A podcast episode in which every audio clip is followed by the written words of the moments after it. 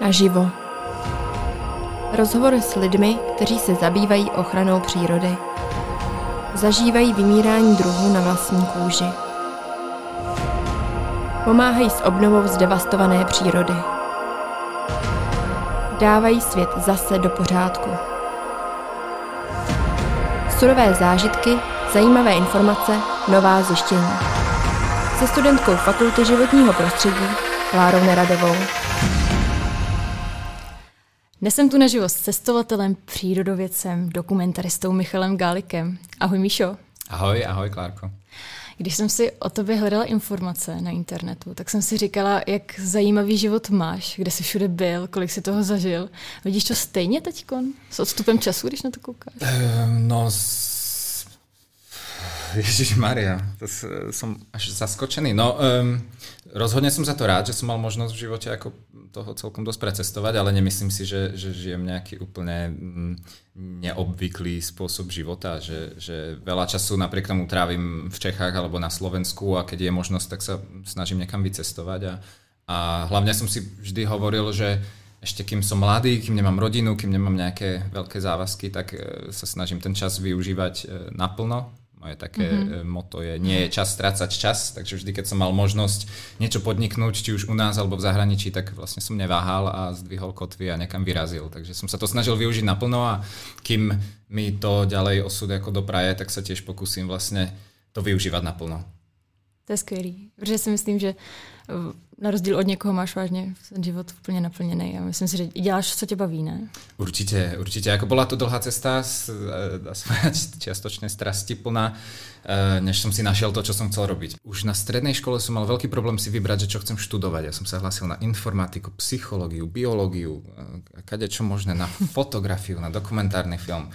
Proste nevedel som si vybrať tú jednu vec. A nakoniec som zvolil biológiu, pretože príroda ma vždy bavila a Veľmi rád som chodil do prírody, bavili ma zvieratá, takže som vyštudoval zoológiu, ale nejak som sa úplne nenašiel v, tom, v tej vedeckej sfére. Nechcel som mi sedieť v laborke a skôr som začal inklinovať k nejakej ochrane prírody a k popularizácii prírody mm-hmm. a vďaka tomu, že som rád e, natáčal a fotil, tak som sa dostal vlastne k dokumentaristike, čož pokladám za výborné médium na to, ako šíriť osvetu o rôznych ekologických problémoch.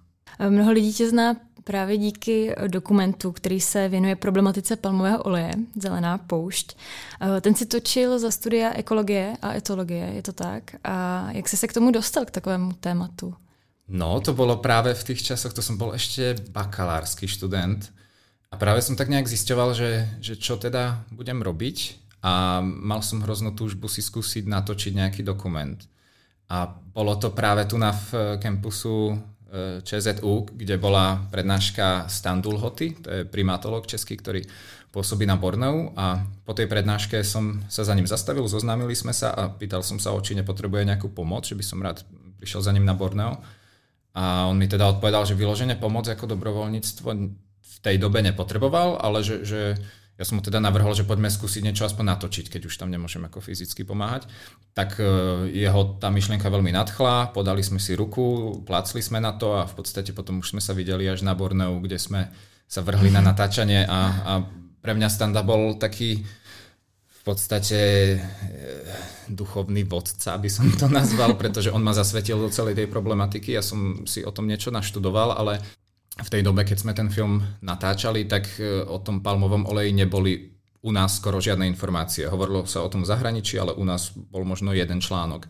Takže dá sa povedať, že aj to načasovanie toho dokumentu bolo veľmi vhodné, pretože už po vypustení, už po odpremierovaní toho dokumentu sa začali písať e, mnohé články v médiách e, a, a začal sa ten film premietať na školách, na univerzitách, takže to načasovanie nám veľmi hrálo do kariet. Mm-hmm.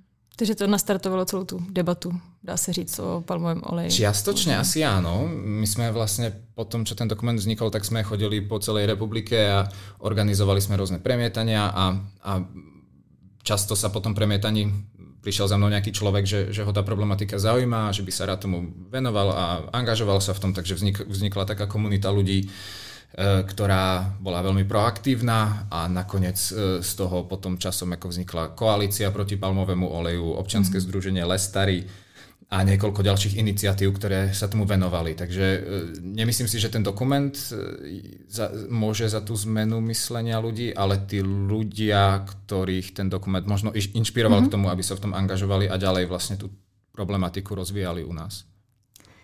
Já jsem si uh, právě z tohohle filmu uh, všimla, že uh, tam dokážeš zachytit takovou tu syrovost uh, konkrétního momentu. Mm, že z toho je cítit jako autentičnost, ta realita. Například vlastně ty orangutani, uh, tak to byly vážně silné momenty. Uh, jak si tyhle ty momenty zachytil? Jako přijde to k tobě tak nějak, nebo to musíš vyhledávat? No konkrétně to si se trafila do těch orangutanov, protože to jako pre mňa bol jeden z najsilnejších momentov uh, celkovo počas natáčania.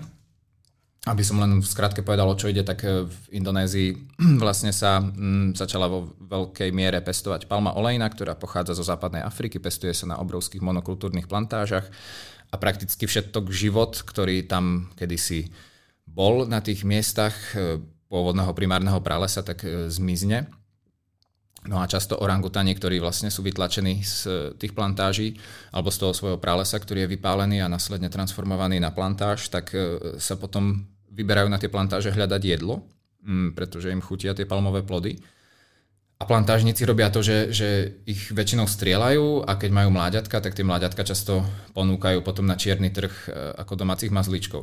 No a ja som bol natáčať v jednom záchrannom centre, tam niekoľko záchranných centier, kde keď nájdu toho domáceho mazlíčka, tak si ho vezmu vlastne do opatery, prípadne keď e, je, je to smutné, ale ten orangutan, keď je malinký, tak je hrozne roztomilý. Má také veľké očička, proste to hrozne roztomilé zviera. A keď vyrastie, tak už prestane byť tak roztomilý. Čiže mnoho tých ľudí, ktorí chová tých orangutanov doma, tak ako náhle e, vyrastú, tak ich priviažu niekam na reťaz, proste za barák a nechajú ich tam vlastne na pospas osudu, občas ich nakrmia a tak. Takže vlastne tieto orangutany potom končia v tých záchranných centrách. No a ja som bol v jednom takom záchrannom centre, všetko to vyzeralo celkom idylicky, mali tam niekoľko pekných výbehov pre tie orangutany a potom som sa dostal do zákulisia, kde bolo asi 200 klietok a v každej tej klietke bol orangutan a všetci tí orangutani na mňa pozerali. A e, boli to také prenikavé pohľady, skoro až ľudské pohľady.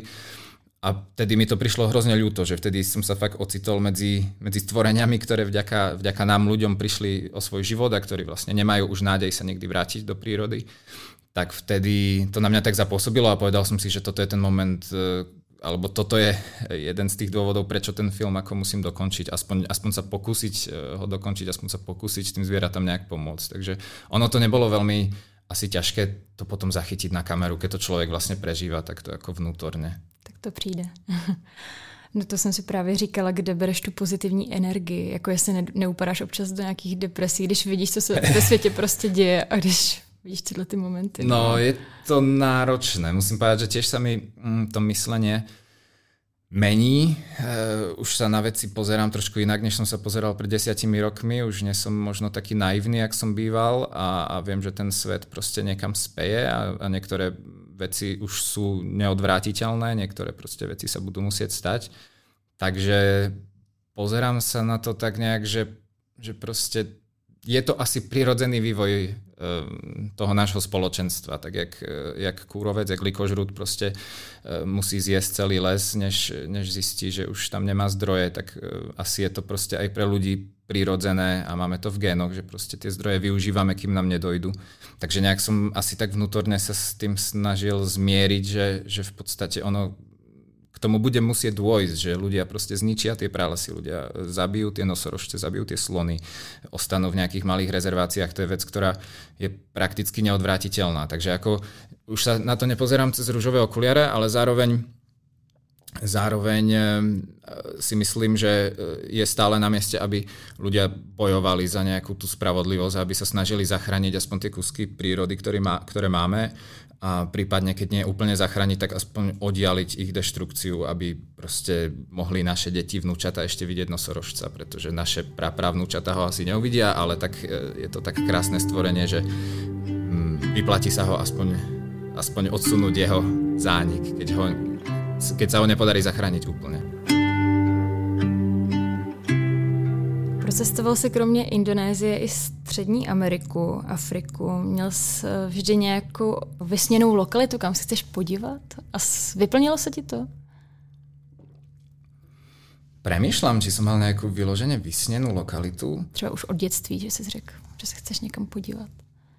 Asi ich bolo viacej. Asi jo. ich bolo viacej. Ako, mm, asi tak, čo ma veľmi lákalo, tak boli Himalaje. Na to, na to som sa veľmi tešil a to bol jeden najúžasnejších výletov, čo som podnikol. To som sa vlastne s kamarátkou dohodol e, v Afrike, že ideme do Himalaj, ako zo srandy. A úplne som na to zabudol a ona mi potom píše, že teda ideme alebo nie. Tak sme si kúpili letenky a šli sme a púčili sme si motorku a prešli sme proste um, tie indické Himalaje a bolo to úžasné, nádherné, proste úplne, úplne iný svet. Ale um, nedá sa povedať, že je to nejaká moja obľúbená lokalita, pretože tých lokalít skutočne je hrozne moc a, a čím viacej to, toho mám šancu precestovať, tak tým viac zistujem, že, že je toľko skrytých pokladov e, na svete, že nedá sa povedať, že by nejaká jedna bola asi moja obľúbená. Mm-hmm. Ale taký kontinent, ktorý ma najviac chytil za srdce, tak je práve tá Afrika. E, stravil, bol som tam už niekoľkokrát, stravil som tam už skoro viac než rok času a, a veľmi ma ten kontinent baví jednak kvôli tej prírode, ktorá tam je, ale aj kvôli tým ľuďom, pretože tam stále funguje nejaká jednoduchosť a nejaká radosť zo života a, a, a život v prítomnosti a, a také hodnoty, ktoré u nás už nie sú veľmi bežné v takom tom uspiechanom pracovnom živote. Um, reportáže z tvých cest můžeme vidět třeba i v objektivu pořadu České televize. Uh, jedná se o přímou spolupráci nebo jak taková práce jako probíhá? To mě zajímá. S objektivem to som začal spolupracovať, keď som sa vrátil z Kamerunu práve. Mm. A mal som nazbieraných e, spoustu materiálov, z ktorých vznikol aj film, ale v podstate bola, bola by škoda, aby sa tie materiály neobjavili niekde inde, tak vlastne e, som sa dostal do kontaktu s pani redaktorkami z Objektivu a, a doteraz vlastne e, sme stále akoby pracovnom kontakte a stále im dodávam nejaké reportáže a v podstate to funguje tak, že ja v tom mám úplne voľnú ruku, že môžem si vycestovať kam chcem, kedy chcem, e, následne z toho zostriam reportáž, pošlem im to a, a dúfam, že to zaradia do vysielania, ale zatiaľ tam bolo asi 20 reportáží a všetky zaradili časom. Takže, takže táto spolupráca mi veľmi vyhovuje, pretože mám vlastne uh, voľné ruky v tom, kam a kedy chcem ísť.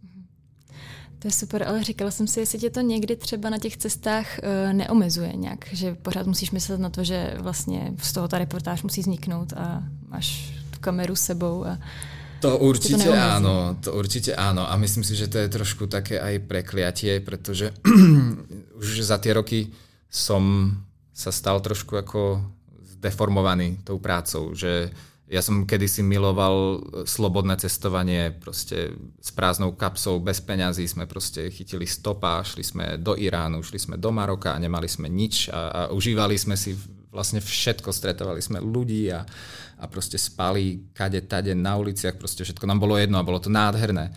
No a niečo také ja už si dnes neviem predstaviť, pretože od tej doby som začal cestovať a natáčať a a dneska mi príde skoro až nemožné, že by som niekam šiel bez kamery, že už mám také nutkanie proste niečo natočiť, ale, ale viem, že to je vec, ktorú musím tiež nejak regulovať, takže e, pokúšam sa občas niekam vycestovať aj bez tej kamery, aby, aby som si dokázal stále ešte užívať tie chvíľky naplno a na vlastné oči a nemyslel stále na to, že teraz je dobré svetlo, teraz musím vybehnúť tam na kopec a natočiť toto a, a tak ďalej.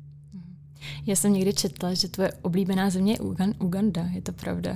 Je to je jedna to, z oblíbených, je, je to jedna z oblíbených. Ja som mm, práve zažil také úžasné dobrodružstvo v Afrike, e, že som vzal bicykel a vyrazil vlastne z Etiópie smerom na juh, takže vlastne som prešiel Etiópiu, Keniu, Ugandu, Kongo, Rwandu. E, nie všetko na bicykli, ten som potom vymenil za motorku, lebo už ma to prestalo po dvoch mesiacoch baviť. A práve som tam strávil asi pol roka a z tých zemí, ktoré som prešiel, tak každá jedna mala svoje čaro, každá jedna bola v niečom nádherná a úžasná, unikátna, ale tá Uganda mi tak najviac prirásla k srdcu, pretože e, sú tam nádherné národné parky a, a ľudia sú úžasní. Je tam, cítil som sa tam veľmi bezpečne, hovorí sa tam anglicky, čo je tiež veľká výhoda, je to relatívne lacná krajina uh, a, a asi najdôležitejší bol ten pocit bezpečia a vlastne aj, aj pocit takého, takej súdružnosti s tými ľuďmi, že našiel som si tam niekoľko kamarátov, aj keď iba na krátku dobu, tak uh, musím povedať, že Uganda je úžasná krajina a ak máte možnosť, tak určite sa tam niekedy pozrite, pretože fakt to stojí za to. Tak já si to nějak naplánuju, třeba, se, třeba vyrazím. Eh, v Ugandě si právě natáčel dokument Zebra bez hřívy. Eh, co bylo cílem té mise a co se podařilo? Mm-hmm. To jsme točili, teď už to budú skoro dva roky. Um, ja už nejakú dobu spolupracujem s, s Davidom Nejedlom, to je riaditeľ zo, zoologickej záhrady v Liberci a oni chovajú, okrem iných zoologických záhrad, chovajú zebry bez, hří, bez hříve. A to je ako veľmi zaujímavé zviera v tom, že, že my chováme v zoologických záhradách v Česku na Slovensku, je ich asi 40 kusov, ale a, a, a tie zebry priviezol kedysi e, v 80 rokoch, 70 e, Jozef Wagner, to bol Čech, ktorý pracoval v Afrike a doviezol tie zvieratá k nám. A v podstate e, nikto nevedel, či tá zebra ešte vôbec žije vo voľnej prírode, pretože sa jej venovalo hrozne málo pozornosti tak David e, spoločne s kolegami dostali nápad, že by tam mohli vyslať vlastne expedíciu zoologov, aby zmapovali vlastne to územie, že či tá zebra ešte tam vôbec žije a ak nežije, či by bola možnosť do budúcna ju tam vrátiť zo zoologických záhrad a tak ďalej. No a mňa si teda prizval ako dokumentaristu, tak sme vyrazili s úžasným týmom ľudí e, na sever Ugandy, čo je veľmi také zaujímavé územie. Volá sa Karamoja, je to na hranici s Južným Sudánom a tam som predtým ešte nebol, pretože to je práve jediné také asi nebezpečné miesto v Ugande. To je miesto, kde sa dlho bojovalo, stále sa tam čiastočne bojuje, je tam veľa pytliakov a je tam Národný park Kidepo a to je, ten, ten Národný park Kidepo je vlastne taký, taký uh, drahokam uprostred vlastne vojnou zničeného územia, pretože to vyzerá fakt nádherne. Ja som jak som sa vrátil z Ugandy, tak som šiel do kina na film eh, Levý král a, a úplne som videl to kidepo v tom, v tom filme. Vyzeralo to úplne rovnako. No a vlastne tam sme, sa nám podarilo teda zistiť, že tie zebry tam stále žijú. My sme ich eh, dokumentovali, fotili, eh, zapisovali a zistili sme, že ich tam ostáva asi nejakých 200 kusov. Takže tá, tá populácia je životaschopná, ale je veľmi krehká. Čiže keď príde čokoľvek, či už tlak ľudí, či už tlak prostredia, tak e, vlastne tá populácia môže byť navždy zničená a práve z toho dôvodu je dobré, že existuje vlastne tá záložná populácia v zoologických záhradách. To si dávajú vlastne za, za cieľ tie naše zoologické záhrady namnožiť e, tú zebru do čo najväčších počtov, aby sa niekedy v budúcnosti prípadne mohla vrátiť. Pretože tam, keď vznikne zase nejaký vojenský konflikt, vlastne tie zebry môžu byť veľmi rýchlo zdecimované. Ty lidi vítali vás tam jako s otevřenou náručí, že tam jsou právě hrozně. Jo, jo, jo. My sme eh, pracovali priamo s vládnou Uh, niečo ako s ministerstvom životného prostredia Uganda Wildlife Authority, mm-hmm. ktorá má na starosti všetky národné parky a boli veľmi radi, že tam sme a, a boli veľmi otvorení vlastne aj tej spolupráci s českými zoologickými záhradami a, a vlastne aj boli mm, veľmi radi, že sme tam prišli nejak možno upriamiť pozornosť na tú zebru bez hřivov, pretože oni sami uh, si neboli úplne vedomí, že tam majú takéto unikátne zviera, že oni uh, vedia, že majú zebry, ale oni tam majú uh, zebry BMové v iných častiach Ugandy a v podstate moc ich nerozoznávali. Dokonca plánovali, že prenesú z jedného národného parku tú zebru Bémovu do Kidepa, čímž by zničili tú populáciu zebry bezhřivej. Takže my, oni boli veľmi radi, že, že tam niekto prišiel a že niekto sa zaujíma o ich prírodu a, a sú otvorení vlastne aj ďalšej spolupráci. Takže až teraz e, vlastne tá pandémia trošku ustúpi, tak určite tá spolupráca bude ďalej nejak pokračovať.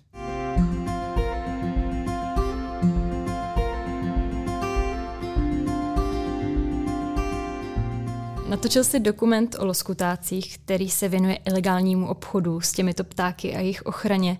Na toto téma jsme se tu bavili v minulém podcastu s Terkou Švejcarovou.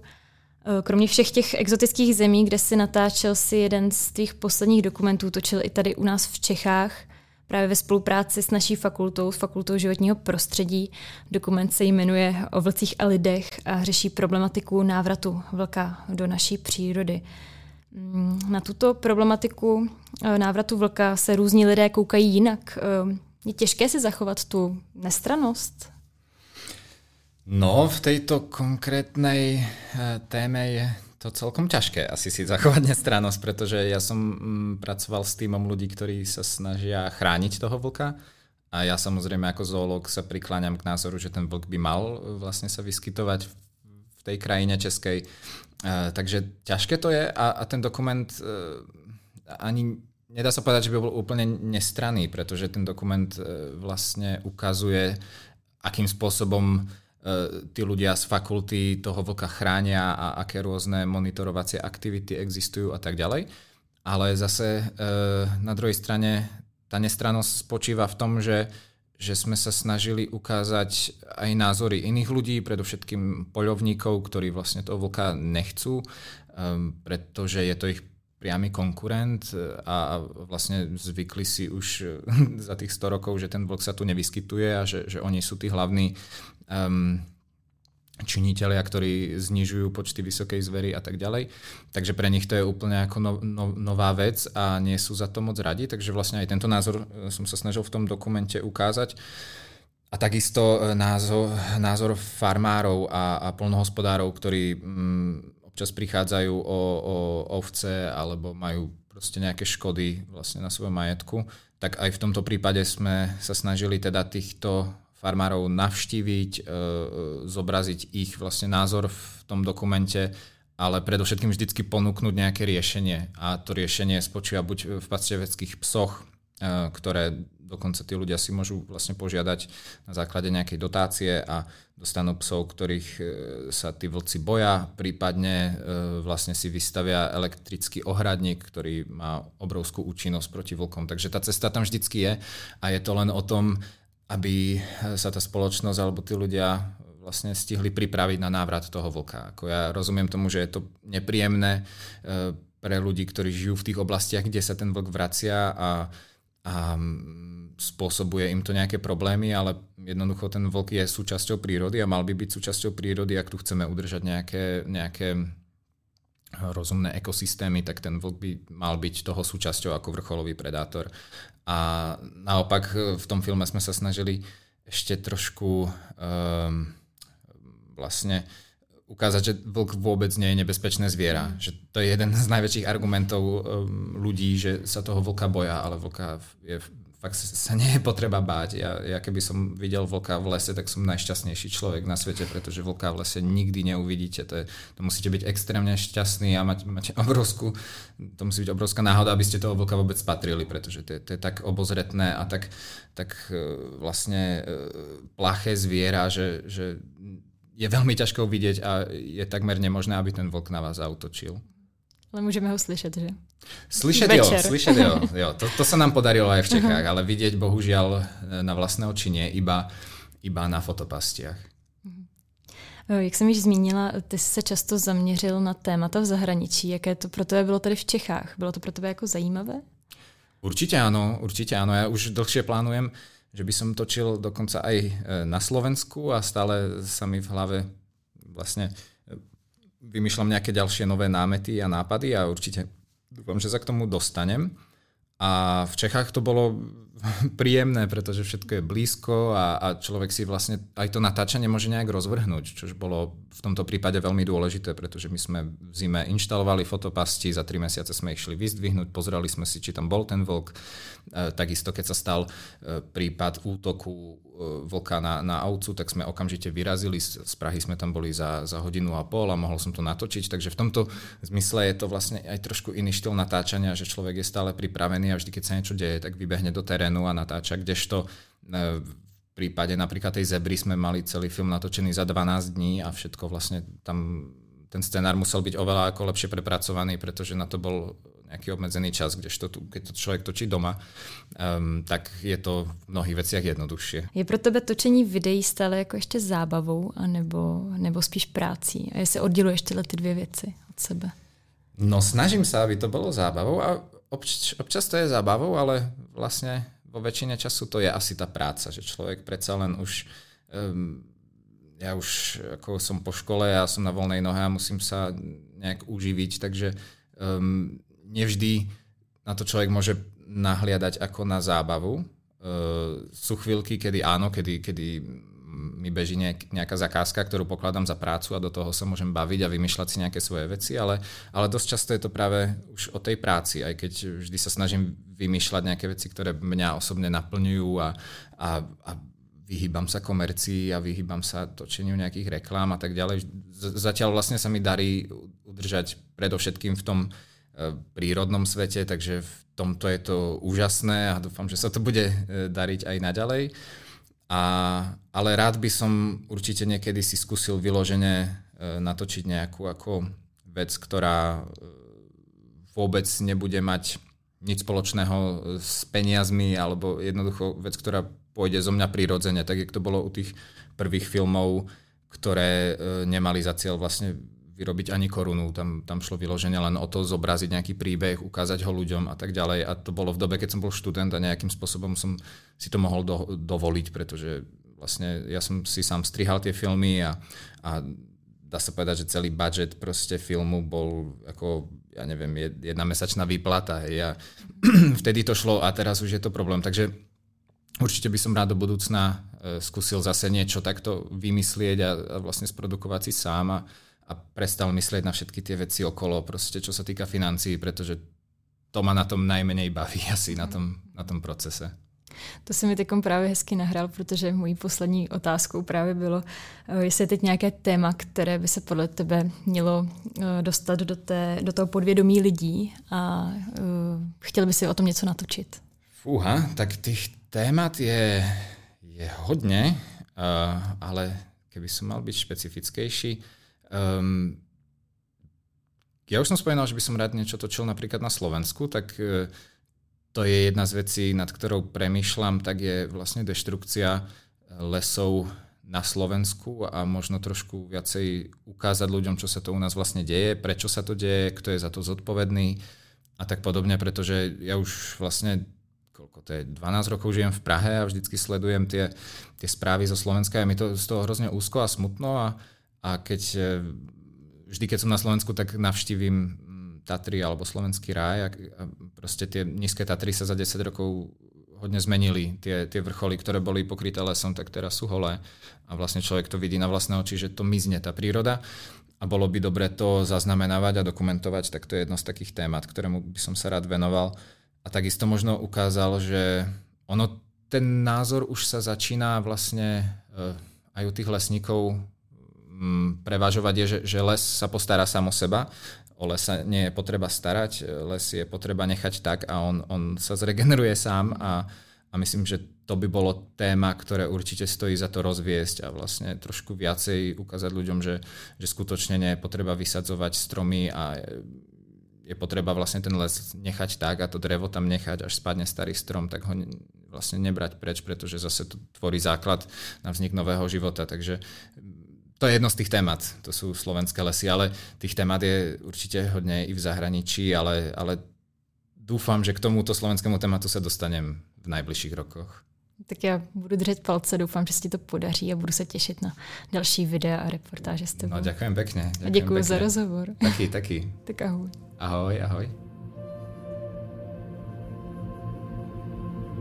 Podcast naživo připravil stejnojmený spolek studentů Fakulty životního prostředí na České zemědělské univerzitě. Na přípravě dílu se podíleli studenti Nikola Žilinčíková, Ivo Pardus, Boris Prudík a Klára Neradová. Budeme rádi za vaše komentáře a sdílení dílů s ostatními. Podrobnější informace o podcastu a spolku samotném najdete v popisku epizody. Děkujeme za poslech.